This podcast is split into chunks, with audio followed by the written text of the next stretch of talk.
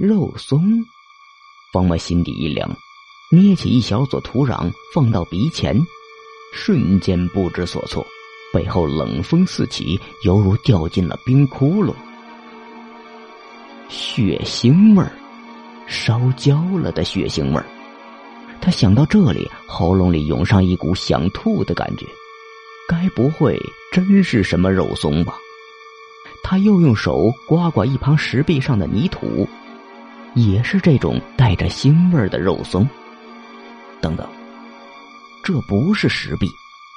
方木目光一聚，适才刮过的地方竟然闪着淡淡的荧光。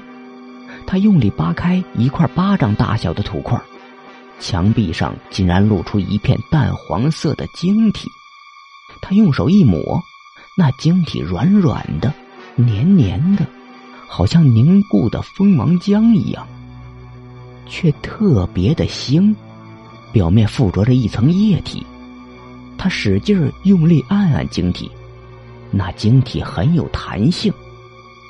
到底是什么东西？犹豫之时，一片阴影从晶体上闪过。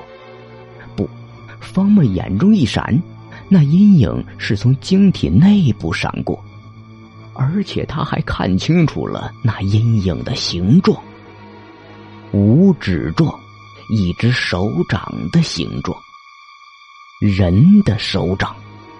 没错，晶体内部刚刚有一个人游过。他不知道用“游”这个字对不对，手里的书上写的是“闪”，一个人影闪过，可他看见的却是一个人影游过。